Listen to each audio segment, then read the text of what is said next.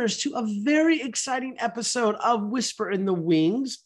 Joining us today, we have playwright William Meurer, who is currently working on a new project entitled The Untitled Oz, Oz Project.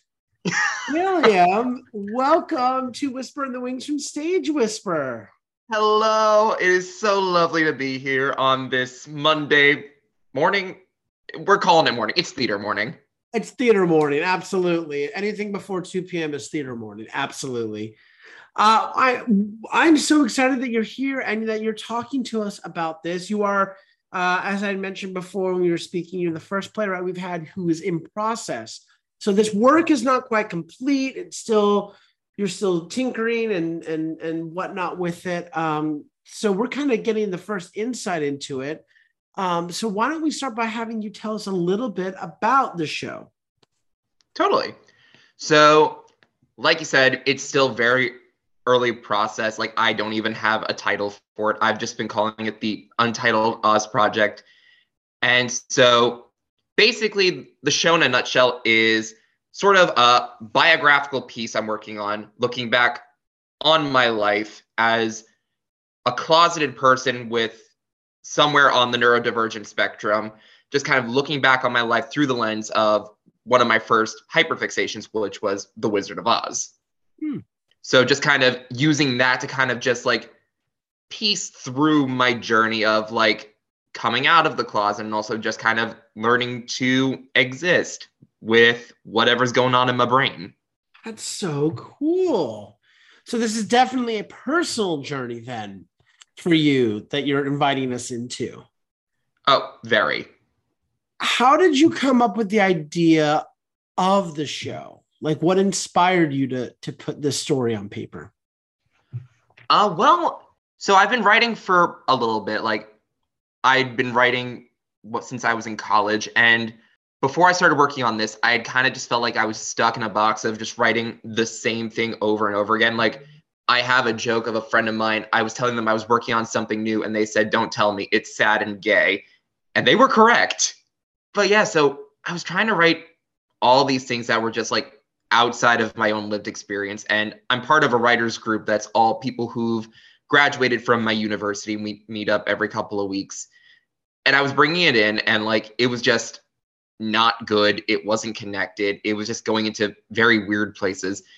And the woman who runs our writers group, she was, she really got on my back, and I'm grateful she did to really sit down and just write my own experiences and to like just really take a minute and sit with that. And I had written about my experience as a queer person multiple times, but the neurodivergent thing, which for anyone who's listening who doesn't know what I'm talking about, neurodivergency is just a term for people who have like neurological things. It's mostly like ADHD, autism, those sorts of things. And I'd been kind of terrified to talk about it before just because I had had this stigma growing up about like people who were on the spectrum. And so it was just like one of those things where I was like, I didn't want to talk about it because of that. And also, I still, at the moment, don't have a proper diagnosis. I'm in the process of getting one for autism, but again, we don't know really what's rattling on upstairs. But yeah, it was just one of those things where it's like, you know what? Let's just sit. We'll do it. Actually, I had recently seen a strange loop, and there was one line that really kind of just hit me in the gut where it was, um, if you're not afraid to write about something, it's probably not worth writing. Yes. So I was like, like, okay, let's take the journey, let's embrace the discomfort, and yeah, just really dissect it. And I think using the Wizard of Oz kind of helped soften the harder edges of it a little bit. And so yeah, that's just it's really just right now a time to just explore and see like really sit with myself and be like, okay, this is my story. Let's just kind of work around that or just like figure out how to tell this. It's wonderful. I, I also, I mean, building on that that quote you you mentioned from Strange Loop, I've I've always, as a personal mantra, I I, I I've taken from I don't remember who said it to me, but um, if what you're doing doesn't scare you just a little bit, then it's not worth doing. You know you should never feel comfortable in doing something that is important to you because that means that it's not you're not moving forward with it you know and uh, and i love that because you it, it's it's the fear of not knowing what's next. That that means you're moving in the right direction. It's the newness of it. Yeah i got very lucky. Like my writers group since i brought this piece in have been nothing but wonderful and like really creating like a very good environment for me to kind of share this. Like even the other week like we just stopped and like we had this probably like 10 minute tangent on just what was like neurodivergency and secondhand embarrassment and things like that. And i'm like wow this is this is lovely to have this conversation and open it up. And that's kind of what theater is meant to do in the beginning is like i kind of strive as a writer to kind of spark those conversations. So it was like okay we're we're doing the right thing. This is the step in the right direction that we're doing this. Yeah. So what was it like developing this piece? Well it was definitely like a lot of moments where it's just like again you just kind of have to sit in the discomfort and plow through it. Like i always it is the most crass term but i always say i can go back and polish a turd. So just kind of just like okay let's get the ugly stuff out now. We can go polish it later. Because otherwise if i sit too long and try to make it perfect i'm never going to finish it. So it's just really been yeah like it's one thing to kind of sit and process those feelings of like because i for the listeners it isn't necessarily the most happy story in my life. So it's like it's one thing to process your trauma as an individual just going through your life. It's another thing to try to process trauma through an artistic lens.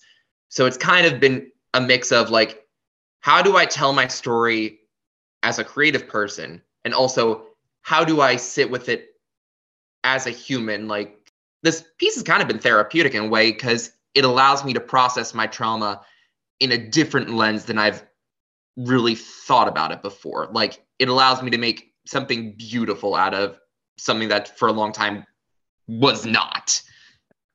I like that you you bring up the the power of art to be a therapy to to allow us to heal or, or to to process things.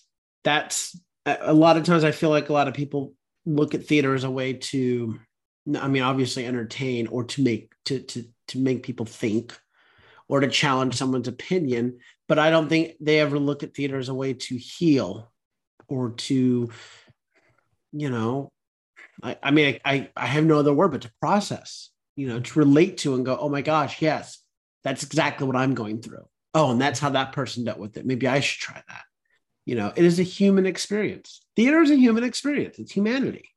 So i love that you Absolutely. mentioned it so building on that is there a message or a thought right now that you're hoping that uh, an audience who sees the show would take away from take take away from it well i mean i i feel like i really just want people to come into this and maybe shift their idea of like what living with neurodivergency or even being queer is like hell, if someone leaves the theater and knows now knows the term neurodivergent, I feel like I've done something.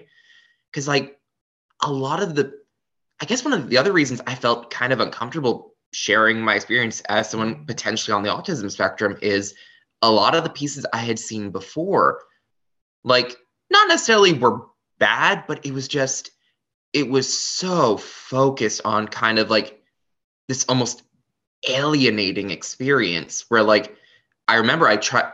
I'm an actor as well as a writer, and I had an audition for Curious Incident of the Dog in the Nighttime. And I remember I had never read the script before, and I read it to prep for it.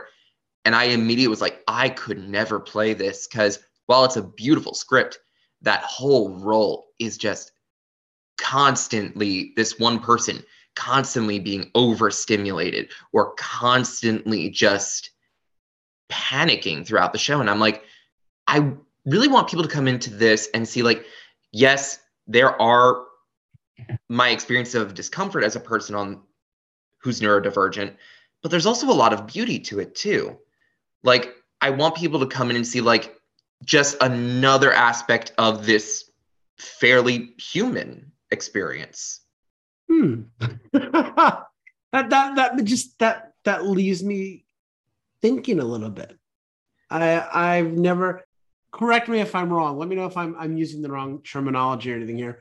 you want your story or your message not to be like I'm special, different, or I'm I'm the odd person out. And that's see, I don't like that term. Uh, I'm the different person in the room. More, you want to be like I'm just like everyone else.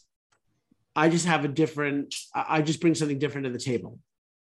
Yeah, I mean, because again, like using Curious Incident as an example, I feel like Christopher's character, and again, it's a beautiful play, but you kind of, if you're a neurotypical person, my thought is like you leave the theater and you think, oh, Christopher is autistic, where I want people to come to my show and see like my neurodivergency is only a part of who I am.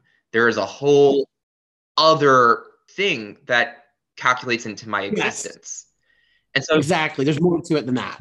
Exactly. And like there's even like that whole like I'm even only starting to learn about it now, like that whole history of like quote unquote cripping up for a role. Like Oh, I don't know about this. Go on about this. Well, just that's the term I've used, but it's like neurotypical or like able-bodied individuals like going into like a disabled person's role. Like uh, case in point, like there was a theater I've had a play of mine performed at, and I recently was just looking at their Instagram, and they were doing a play about they're trying to. It's good intentions, bad execution, where it's like this plays. We're going to talk about like how this autistic individual was being vocal during a performance of The King and I, and how we claim theater is inclusive, but it's really not. And then I go look at the cast member's bio, and the person who is playing the autistic character is not neurodivergent.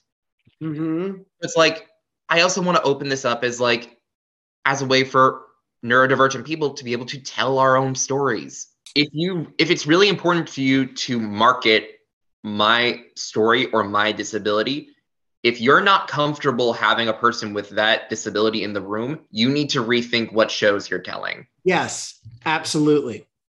Absolutely. A hundred percent. Someone put that on a poster somewhere. Um, but back to your show, the Untitled yeah. Oz Project. Um, how long have you been working on this? So I originally, so my writers group that I'm a part of, we had originally planned on doing our first because we started during the pandemic and we'd been doing everything digitally and we were like let's do an in-person thing. We'll all have someone present a piece. It was supposed to happen in december but unfortunately just things panned out. So i really just kind of like speed wrote this in like a month. And now i'm just going back and like going through the first draft i have and being like okay what elements work what elements don't because like it's kind of a hybrid right now of like a one person show meets a stage play. But now i'm like okay maybe this isn't the most effective way of telling the story. Maybe we can try something like this. And so like it's really just like okay we've written the story. Now we're going back and refining it. That's fantastic. So it's really getting close to being ready to be on its feet and everything like that. I've had a couple of playwrights on recently and they they say their favorite thing is when they hear their words in the actors' mouths and they go, "Oh my gosh, I didn't hear it like that. No, I love that." You know, and oh, I don't like it that way, and things like that. So, you know. Oh yeah, I remember. Like I had a play go up, and literally, I went up to the actress after the reading. I was like, "You played her better than I wrote her," and literally, that's just. It's just one of those wonderful feelings. Because again, one lesson that I'm kind of learning as a writer myself is to kind of have patience with the text because I'm just like I feel like all artists are like, we want, we all are just racing to like get it on its feet. We want the production. But no, it's something that you really have to take time and refine. And even then, the script is only the skeleton.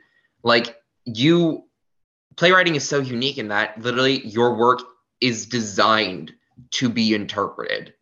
And so, like, you kind of really have to leave room to factor that in as well. So, yeah, it's really just been an experience of like, and again, that's also just theater in general. Like, it is by nature a collaborative process. So it's just really, you kind of, like you said, have to let other people get their hands on it. Well, my final question for this part of the interview I want to ask is who do you hope have access to your show? Again, I just feel like it's, I feel like I really just want people to come in. Like, I don't necessarily want people to come into this thinking it's a gay story or it's a neurodivergent story. I just want people to come in with an open mind and really just come in, be able to share my piece with the world and just I know it's very generic, but just kind of leave a little bit differently than they did before. Like I don't want this to necessarily be a niche interest. I generally want as many people to come and partake in this and kind of just really sit with people that maybe they know, maybe they don't know, and just kind of share this human experience.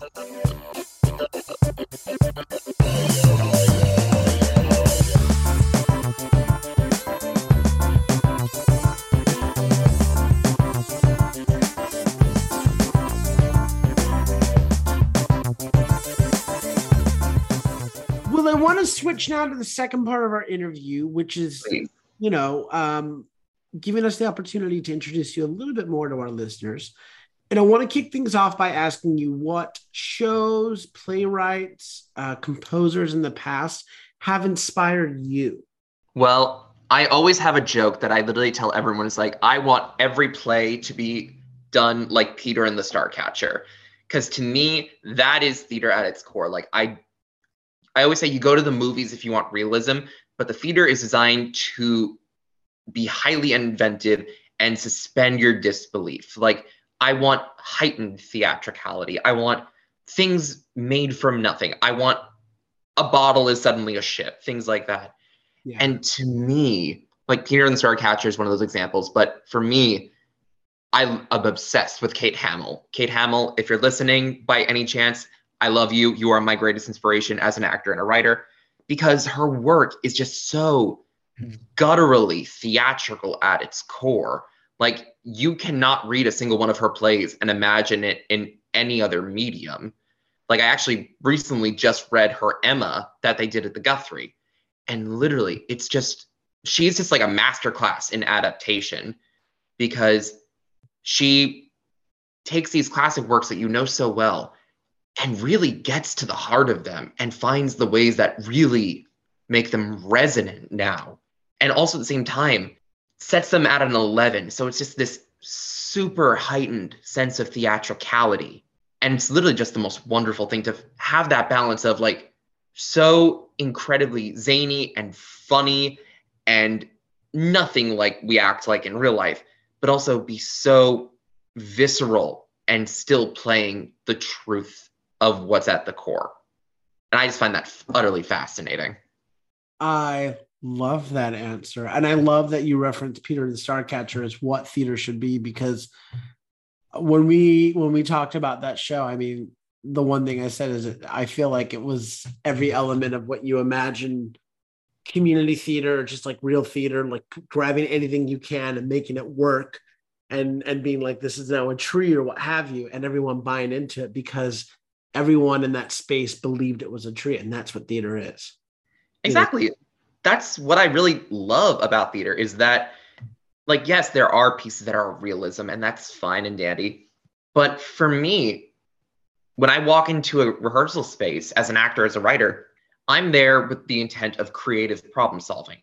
I want us all collaborate and like find those weird creative solutions. Like I want us to like dig through a barrel of junk and be like, okay, this is our set. This is how we're going to do this. Like, to me, that feels so much more impactful on an audience than just like, I don't know, putting everything on an LED screen. Yes. I completely agree with that. Yes. So, kind of building on that a little bit, I'm interested in this. Have you seen any great theater lately that you might be able to recommend? Yes, I I actually recently I got to see the one man Christmas Carol playing off broad playing on Broadway right now, and let me tell you that was the staging and the dynamicness of it, and again creative problem solving. There were so many fascinating creative solutions within that show, and just like even something so simple as like a lighting change for when we go from when the actor goes from Scrooge to Marley. I'm blanking on his name right now. Like it was like frightening. And it was just like so effective at what it was accomplishing. So yeah, if you get a chance to go see it this holiday season, go see a Christmas Carol. It's fabulous. The Mays. Yes, that's it. Thank you. Thank you. Yes. from from the Music Man to a Christmas Carol. Yep. I've heard Oh. nothing but great things about that show. So I'm excited to see it. Oh, I cannot speak highly enough of it. It was lovely, lovely. Amazing. What is your favorite part about working in the theater? Again, I feel like I kind of already answered this, where just again, kind of going in and like that creative problem solving. Like you really kind of learn early on, like theater is like a team sport. Like you are not alone in any part of it. And so just all of us getting together and like just going through the script and then being like, okay, how are we doing this? Like I utterly love it. And like nine times out of 10, the solution that you have not even, the solution is something so simple, but so oddly out there and just weird and wonderful. It just comes from someone else. And it's like, yes, this is it. Let's do this. And we just all kind of run with it. And again, I just love that kind of like fun, like, because it's so funny. Because to me, I am very left brained. Like, when I think, hear the word problem solving, people always assume math, and that's not me. To me, creative problem solving is all my jam. I love that.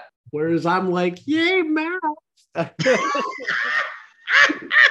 well, winding things down, I would love, I, I'm excited for this. I want to know what's your favorite theater memory?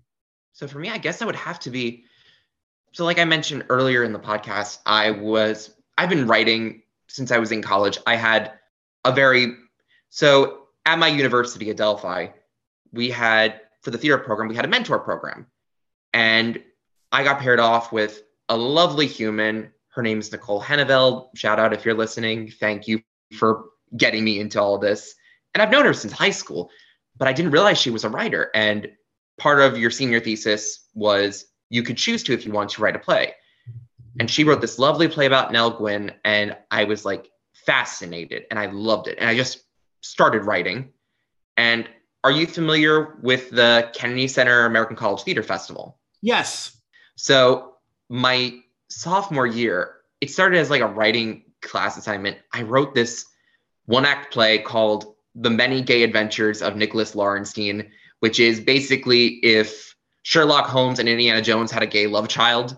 And it was just this incredibly wonderful queer farce. And I wrote it and I submitted it. And I actually got into the new play program. So I got to have a reading of it. And just that whole experience of like those three days working on that script and like this being like my first piece to like get produced, so and so. And like all these lovely individuals, like literally I think we had a team of seven, including the actors, and only one of us was straight. And I'm like, this is incredible. I'm in a room full of gay people telling a gay story. This is fucking fabulous. And again, it was just that just kind of heightened like process of like, we have three days. Let's find the creative solutions. It's a reading, but let's find the funniest ways of doing this. And it was just so wonderful. And it really was like, this is it. This is what I want to be doing.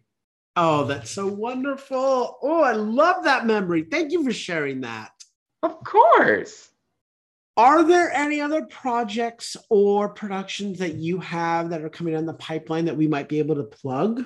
Well, speaking of Nick Laurenstein, I have nothing, nothing like set for it now, but I love that piece.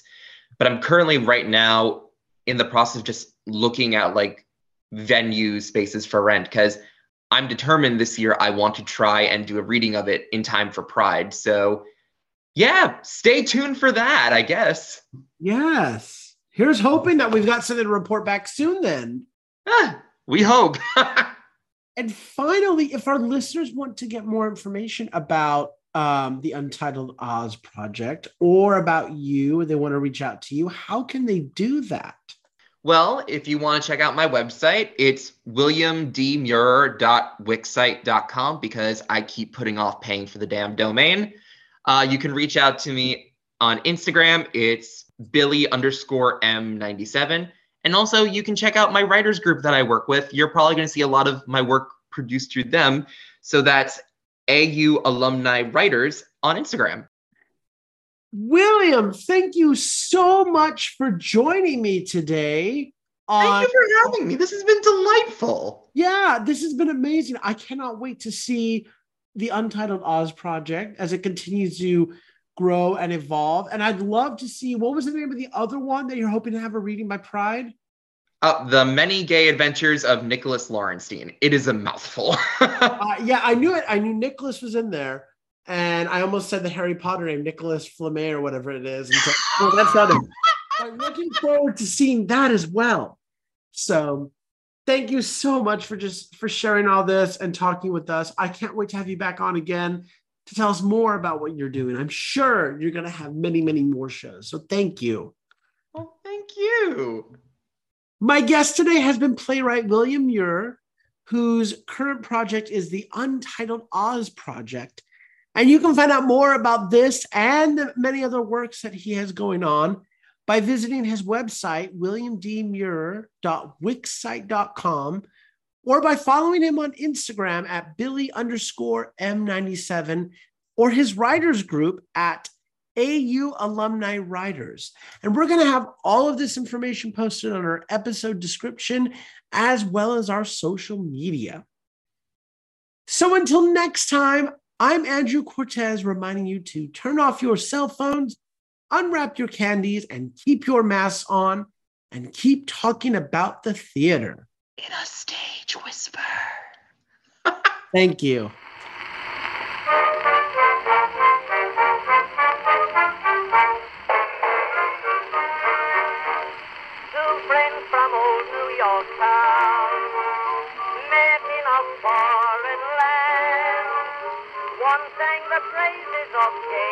If you like what you hear, please leave a five star review, like, and subscribe. You can also find us on Facebook and Instagram at Stage Whisper Pod. And feel free to reach out to us with your comments and personal stories at stagewhisperpod at gmail.com. Our theme song is Maniac by Jazzar. Other music on this episode provided by Jazzar and Billy Murray. You can also become a patron of our show by logging on to patreon.com slash stagewhisperpod. There you will find all the information about our backstage pass as well as our tip jar. Thank you so much for your generosity. We could not do this show without you.